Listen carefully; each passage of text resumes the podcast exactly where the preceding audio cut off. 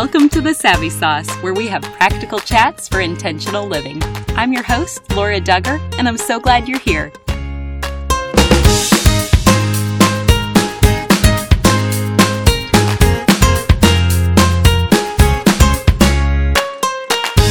Today's message is not intended for little ears. We'll be discussing some adult themes, and I want you to be aware before you listen to this message. I want to say thank you to Leman Property Management for being such a loyal sponsor of the Savvy Sauce. They're located in central Illinois, and with over 1,600 apartment homes in all price ranges, they have listings throughout Morton, Pekin, Peoria, Washington, and Canton. They can find the perfect spot for you. Check them out today at MidwestShelters.com or like them on Facebook by searching Leman, L E M A N, Property Management Company. We'll make sure and put a link in our show notes. Thanks again for the sponsorship. And if you're interested in sponsoring the Savvy Sauce, we would love to hear from you. Make sure you reach out to us. You can email us at info at thesavvysauce.com. It's my privilege to introduce you to Emma Schmidt. Emma is a certified sex therapist, and her private practice is in Cincinnati, Ohio. Today, we're going to discuss five topics. They include pain, pornography, erectile dysfunction, anxiety, and emotional distance. Here's our chat. Hey, Emma. Hi. I'm looking so forward to getting to ask you more questions about your expertise. But first, will you just share a little bit about yourself, including how you decided to become a sex therapist? Yeah, so I've been in private practice for about eight years now. I'm out in the Cincinnati, Ohio area. So I have uh, two little girls, a one year old and a three year old, and I've been married for 11 years now. So whenever I was first married. So I got married when I was 20. And one of the pieces that what really resonated with us is that we were virgins whenever we got married. And we didn't know that we might experience some kind of sexual pain or some kind of sexual dysfunction. We thought that sex would just be kind of what everybody had told us from movies or books. And so we were really excited about it. And then that started a very long years of journey trying to figure out why we could not have successful intercourse. And I was in my undergrad for psychology at that point, and I tried to look for different resources and therapists, and there were so many great family relationship couples therapists out there, but no one who really knew how to address that core piece of sexual dysfunctions or um, sexual related topics. Um, though there were many who tried, and that I really appreciated that, and so we kept getting tossed around from therapist to therapist. And so that's when I decided, you know, I want to be able to grow this field, and I felt really comfortable talking about this area. And um, even from whenever I was younger, I really enjoyed human sexuality, and I that was my focus in my psychology undergrad. And so whenever I went to my counseling uh, master's degree, I just heavily focused my trajectory on sex therapy. So I was doing my master's in counseling in Cincinnati, and then I would drive down to Atlanta on the weekends to do sex therapy certification, the sex therapy certification program. And so that was about eight years ago whenever I did that. So I was an individual practitioner um, and then in the last, it's been almost two years now, I started the group practice of other clinicians who were interested in sex therapy, wanted to figure out how to become sex therapists and relationship therapists. And so since then, most of our clinicians are either certified as a sex therapist or are in a program for becoming certified as a sex therapist, which is pretty cool because there aren't many in our area. And so the idea is that we grow as a population to be able to help more people in our community on a number of different levels. So that's where we're at right now and a little bit of my story. Thank you for sharing that part of your story. And have you been someone who has experienced healing through the sexual part of your life? Yes, yeah. So we, so I experienced vaginismus kind of off and on, but definitely for the first three years of our relationship. And then we sought out pelvic floor, physical therapy, sex medicine doctors.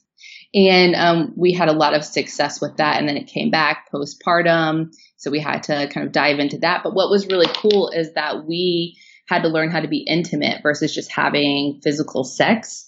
And that was a pretty amazing experience to understand what intimacy looked like versus what does like the performance based sex look like. So um, we have experienced healing through that sexual part, even though it kind of ebbs and flows still. But the intimacy piece, I think, has been pretty close to us, even if that goes off a little bit. That definitely makes sense. And just to clarify, or if somebody is in your same position, how can they grow in intimacy? Or what does that look like? Yeah, so we had to figure out because we weren't sexually literate, we'll say, we had to slow everything down and explore and figure out what do I like? What do you like? Um, how can we have more conversation? So we could get pretty frustrated by intercourse not working, let's say. So we developed a plan where we sit down. Well, we don't sit down anymore, but we did we communicate about sex pretty frequently. Even today, as a sex therapist, we talk about our sex life almost every other day, at least, or at least once a week, where we just dive into what was good, what are you needing, what am I needing, how can we be vulnerable and kind of show up verbally naked. And that that took a lot of hard work in trying to figure out what language we needed. And that in itself helps us become closer because we are having to be so vulnerable with actually, I know that you like that, but it, this is how it makes me feel. Or do you actually like doing that? Because I don't like it when you do that. and so are we just doing something that neither of us actually enjoy? Um, so there was a lot of conversation about it, which was really helpful. And then a lot of exploring and experimenting, which was good to figure out what's going to work and what's not. And then readdressing that maybe months or years later to figure out, is that something we want to try again or not? Or um, let's talk about this because our bodies are changing during different seasons of life or um, our personalities are changing. And so there's some things that, or some discussions that we had early on that didn't really work for us, but now work for us post kids. And so having that ongoing conversation, being able to, I think this is cheesy, but it makes sense, um, saying like into me see. So allowing someone to really see into you and then you diving into that person as well. So being really transparent and vulnerable. And that's what intimacy is about. If I just go in to have physical act of sex, um, there might not be any intimacy there. Um, but what we're, we were trying to create is how can we show up for each other and allow for a deeper connection than sexually when we were able to express our needs and desires and um, refocus on the purpose of what we wanted sex to look like. I love that explanation, and that does broaden your perspective, and really, intimacy is so rich. So I love that you've shared that. From your expertise, how do you think that sex therapy can benefit a couple, singles, parents, kids, and even families?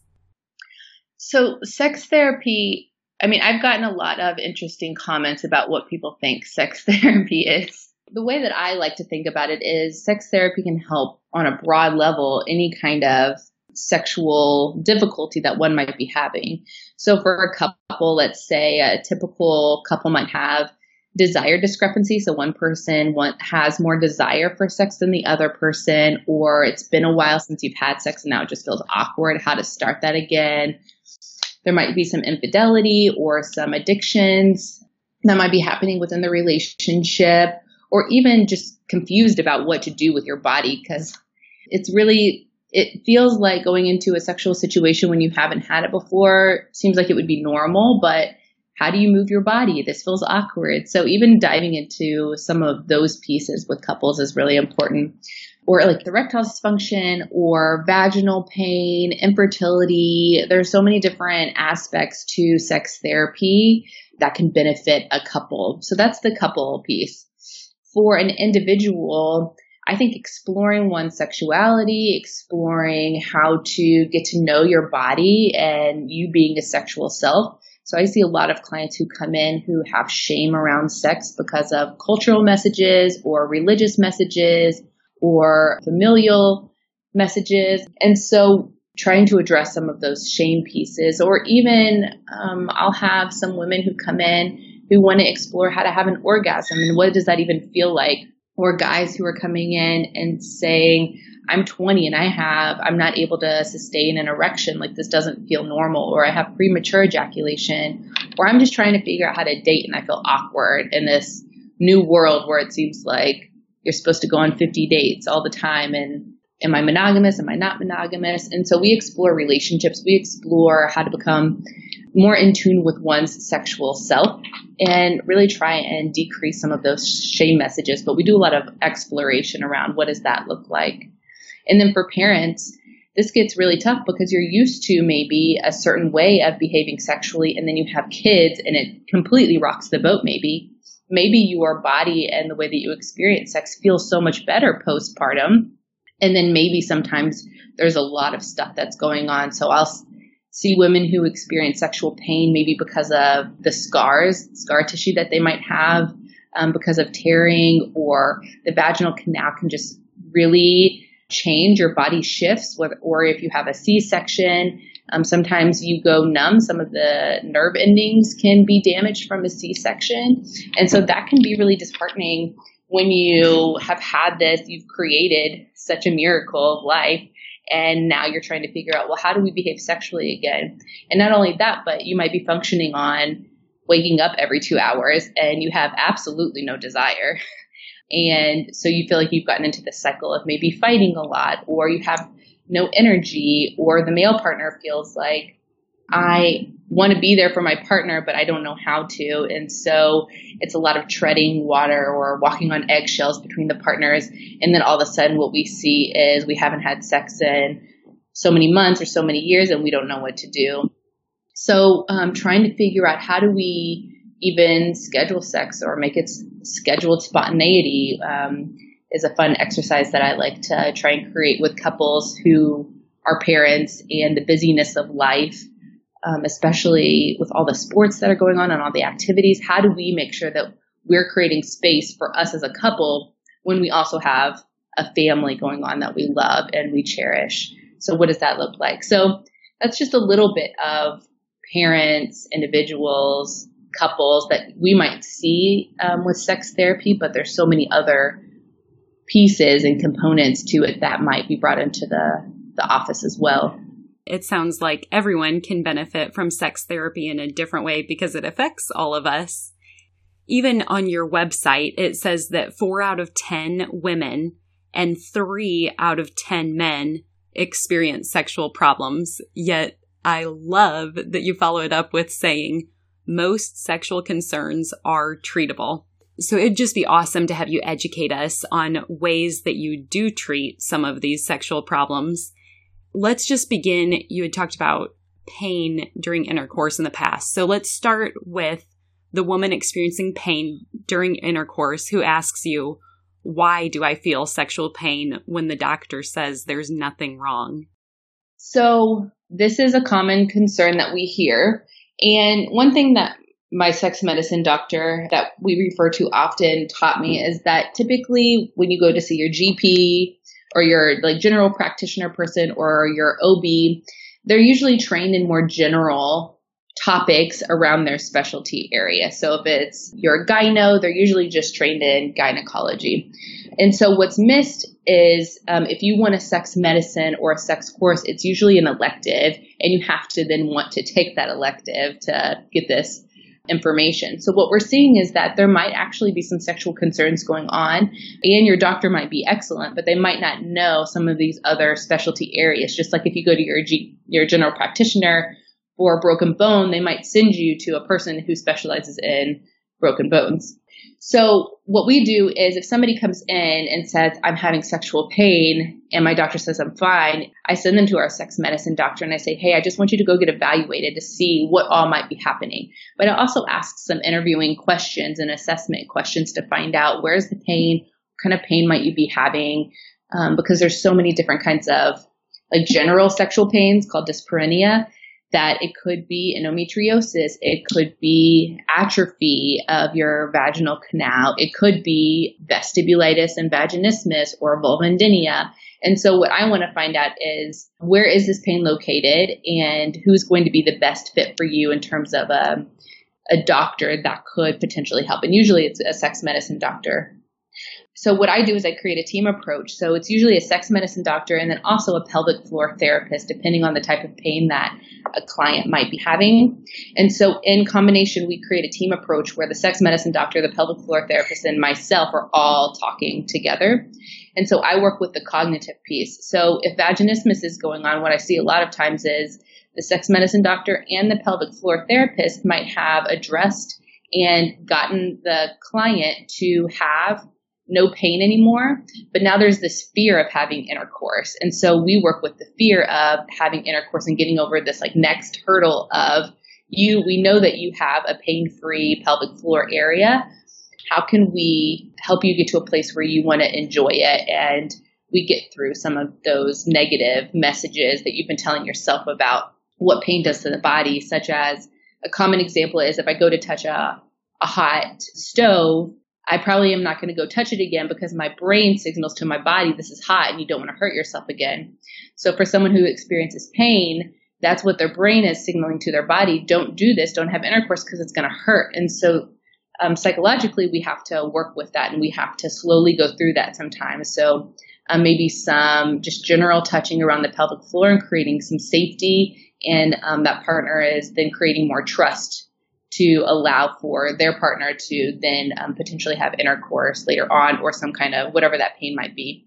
So we do some exercises through touch, but also some cognitive processing, some mindfulness, self affirmation types of exercises, along with addressing what, what are you telling yourself? How can your partner be there for you? What do you need from them? So it's a lot of intimate conversation and this is really scary, a scary place if you're experiencing pain. So, in combination with these doctors, I also do a lot of cognitive processing along with some emotional pieces and being able to ask your partner for what you need in that moment as well.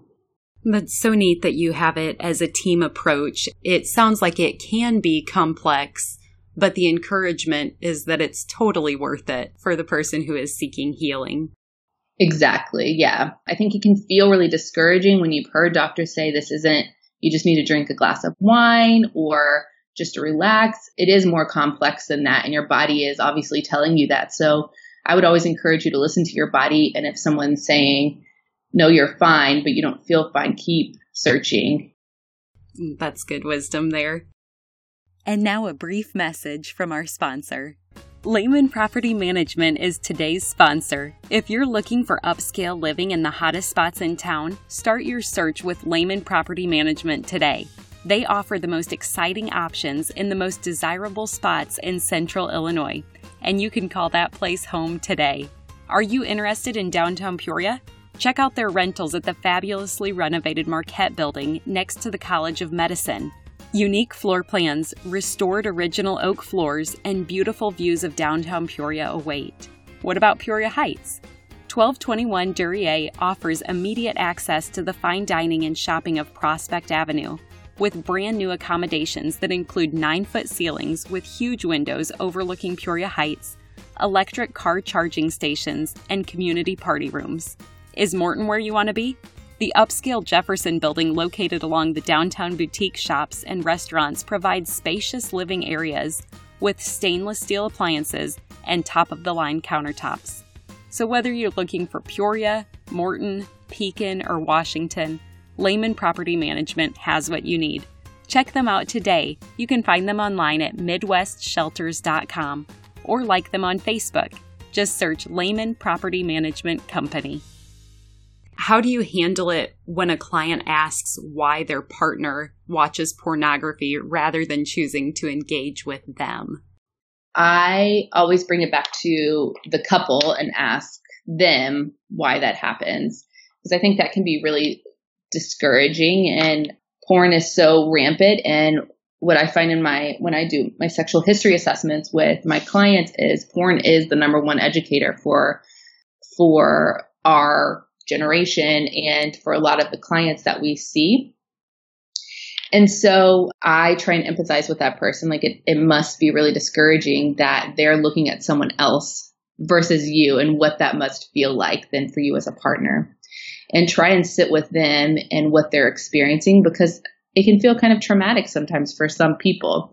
So I try and address like what are you experiencing? Why does this feel like a concern to you? And what are you needing for your partner? And how can you address this with your partner? What are you needing from them?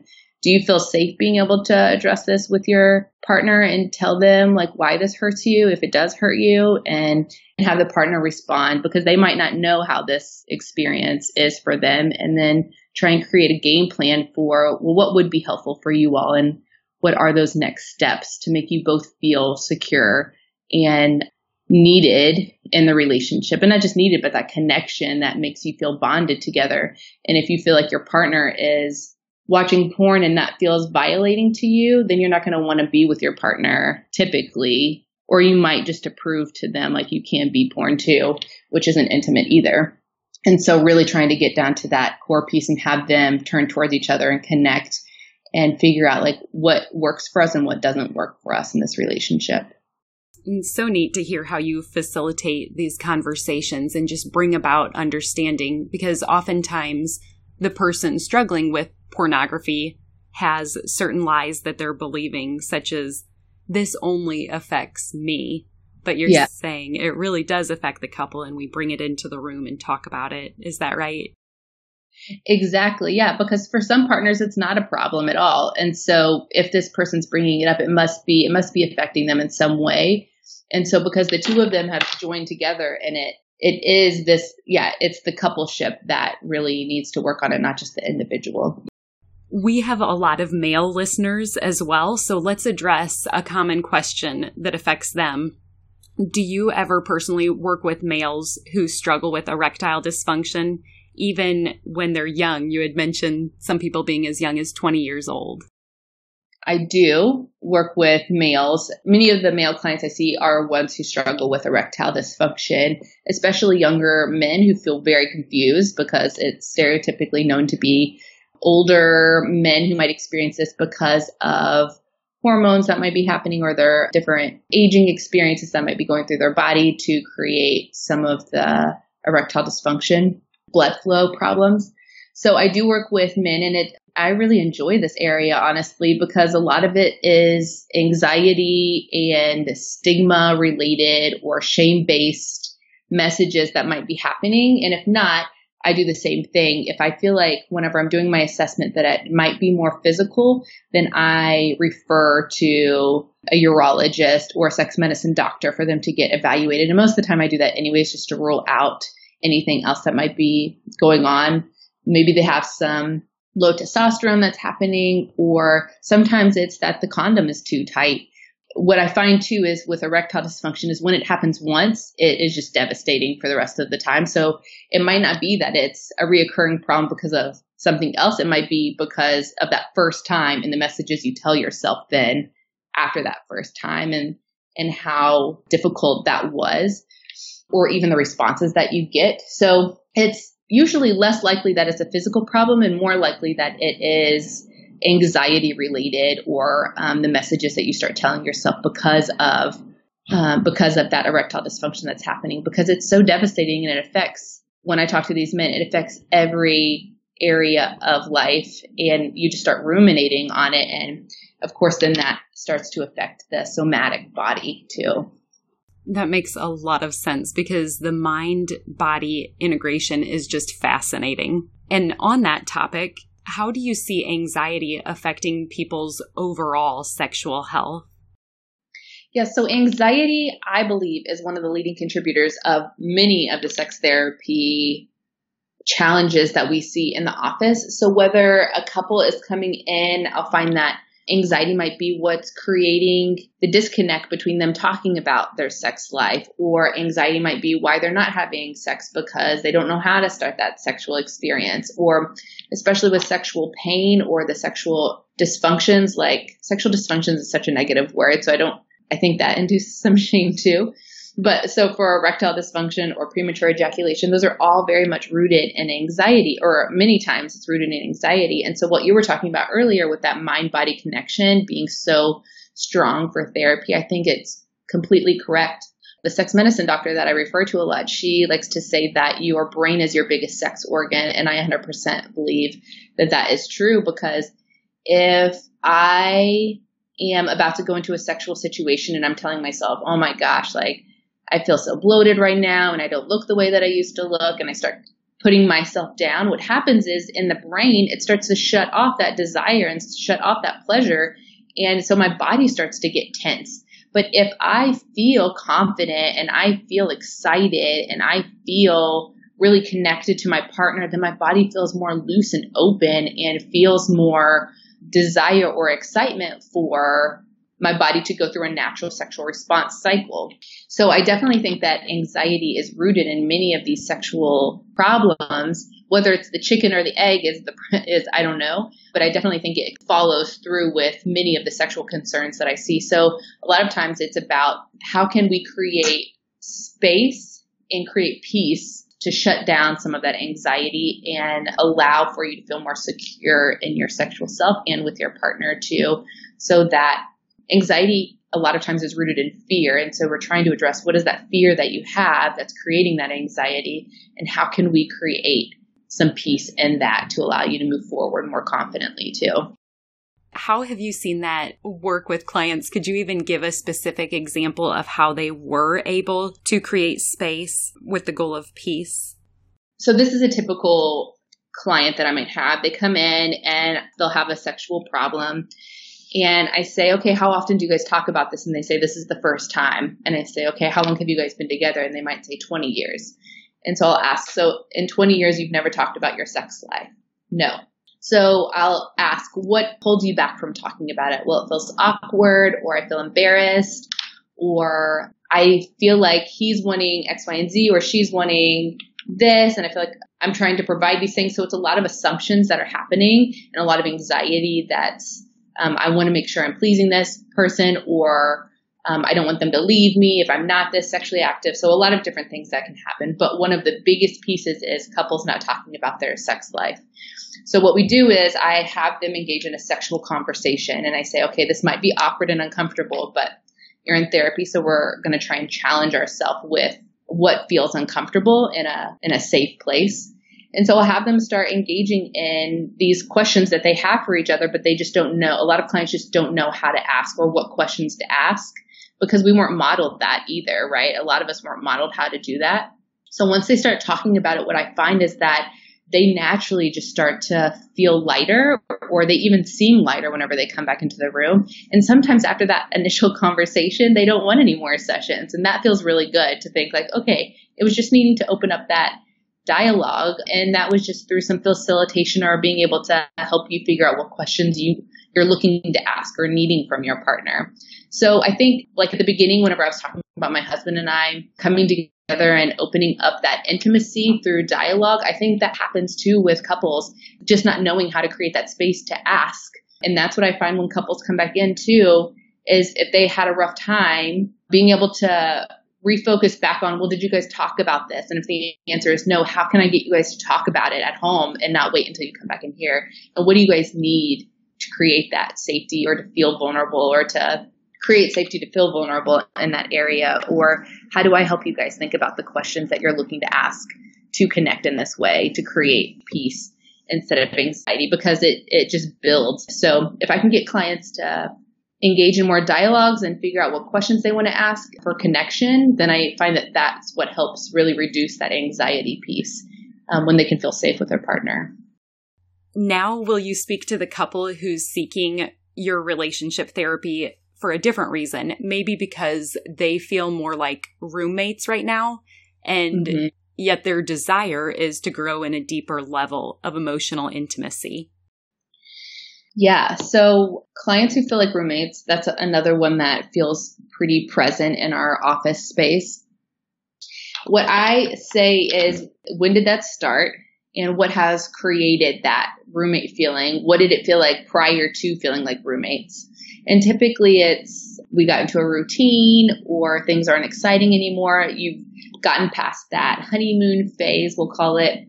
And what happens after, let's say, it's around like six months to 18 months, is your desires for each other start to level out.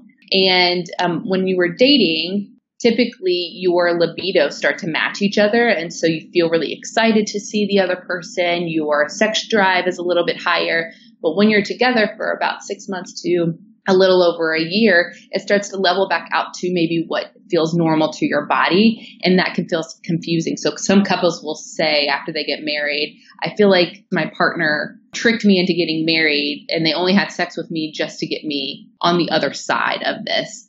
So I'll hear that a lot. And I don't think that is always true. I think it's the way that our bodies are functioning to excitement and then leveling back out. So for the roommate piece, what I like to do is how can we keep things exciting within the nature of your relationship so that it doesn't feel so routine, so it doesn't feel like we're roommates, while also addressing what, what also makes us feel like roommates. So one of the things that I think can be really beneficial is what I call the jar exercise. So what you do is you have two different jars set up and um, you put what you find most sexually desirable or what you like to experience sexually or intimacy wise and your partner then puts what they would like in their jar sexual or intimacy wise so um, you write it on a piece of paper and then put it in there and then you just go through a list of those so then what happens is you guys decide how often you would want to pull from the jar during the week. So if we decide, if my husband and I, for instance, would decide that we're going to pull twice a week, I say, okay, I'll go first, and I decide what day um, that I want to pull from his jar, but I only know that. So I go and I pull from his jar and I read what he is interested in. And then I decide what day, what time, when I'm going to plan this. And so I create a situation for this activity or this sexual situation. And then I initiate the way that he likes to be initiated, not the way that I like to be initiated. So it's really partner focused, me turning towards my partner and figuring out what is he like um, and how can I best love him in this way. And then my partner does the same thing for me. So it's a way to keep things spontaneous, but also scheduled. Because what we find is that if you just wait for spontaneity to happen, which is one of the number one things I hear from clients, I just want it to be spontaneous. It either doesn't happen at all. You either aren't going to engage in sexual interactions or it's going to happen much less frequently than you would like it to happen. So if you're able to do this, I find that it can be really fun. You start to learn more about your partner and what they like to do, and you're turning towards your partner and figuring out how can I love them best and this is how it is. And so it can typically be really exciting too because I know my partner is going to like this and I'm excited to please them in this way. Our listeners are some of the kindest people we've met. Your gracious comments through social media, email, and our website fuel us to continue producing more content. Some of you have asked what you can do to support the Savvy Sauce. As you know, we greatly appreciate it when you share episodes with friends. And now, for as little as $2 a month, there is a new way to financially show your support. These contributions, ranging from 2 to $20 per month, will be rewarded with extra podcasts, free downloadable scripture cards, and more. Check out all the details at thesavvysauce.com and click on our Patreon tab to find out how you can be a supporter of the arts. Thanks for participating. Where else can listeners learn more about you and follow up if they want to schedule a session, even if they're not local to Cincinnati? Yeah, so we have a website. It's emma-schmidt.com. That's our website where sometimes we do blogs, sometimes not. Our Facebook feed also goes to our website, so you can check that out on our main page. Um, more resources are available there, such as sex medicine doctors, pelvic floor therapists, other kind of medical professionals in our area. And then we also have our Facebook, Emma Schmidt and Associates, Sex and Relationship Therapy, and our Instagram, which is Emma Schmidt Sex Therapy, uh, where we just post a lot of different resources throughout the weeks that could be really helpful for what we hear clients saying in sessions. And then we want to be able to translate that to a, a broader audience too. We will link to all of those in our show notes. And thank you just for making yourself accessible. You're welcome. This has been fun. Well, we are called the Savvy Sauce because savvy means practical knowledge. And as the final question today, Emma, what is your savvy sauce? So this sounds really morbid, but my savvy sauce is realizing that one day we're all going to die. And so how can I live authentically for myself and for um, like the higher being that I call a higher being? How can I live authentically and transparently through that and not for others? Because one day we're all going to die And so, how can I live really genuinely in life? Well, Emma, thank you so much for sharing all of your practical application with everyone who's hearing this message. Your work is making a difference, and I appreciate the impact you've had on all of us today. Thank you. Thanks for having me. One more thing before you go. Have you heard the term gospel before? It simply means good news, and I want to share the best news with you. But it starts with the bad news. Every single one of us were born sinners, and God is perfect and holy, so he cannot be in the presence of sin. Therefore, we're separated from him. This means there's absolutely no chance we can make it to heaven on our own. So, for you and for me, it means we deserve death and we can never pay back the sacrifice we owe to be saved. We need a Savior. But God loved us so much, He made a way for His only Son to willingly die in our place as the perfect substitute. This gives us hope of life forever in right relationship with Him. That is good news. Jesus lived the perfect life we could never live and died in our place for our sin. This was God's plan to make a way to reconcile with us so that God can look at us and see Jesus we can be covered and justified through the work Jesus finished if we choose to receive what he has done for us. Romans 10:9 says that if you confess with your mouth Jesus is Lord and believe in your heart that God raised him from the dead, you will be saved. So would you pray with me now? Heavenly Father, thank you for sending Jesus to take our place. I pray someone today, right now, is touched and chooses to turn their life over to you.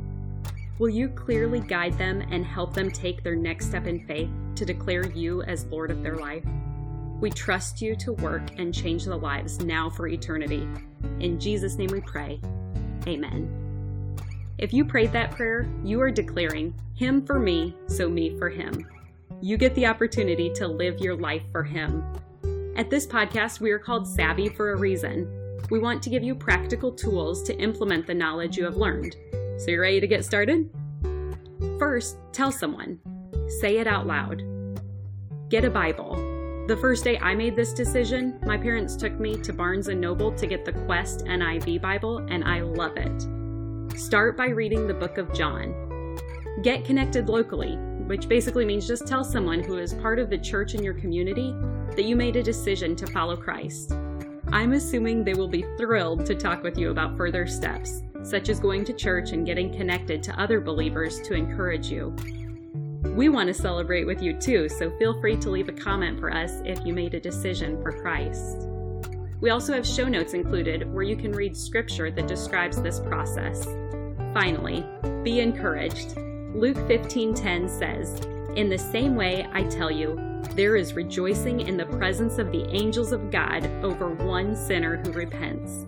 The heavens are praising with you for your decision today.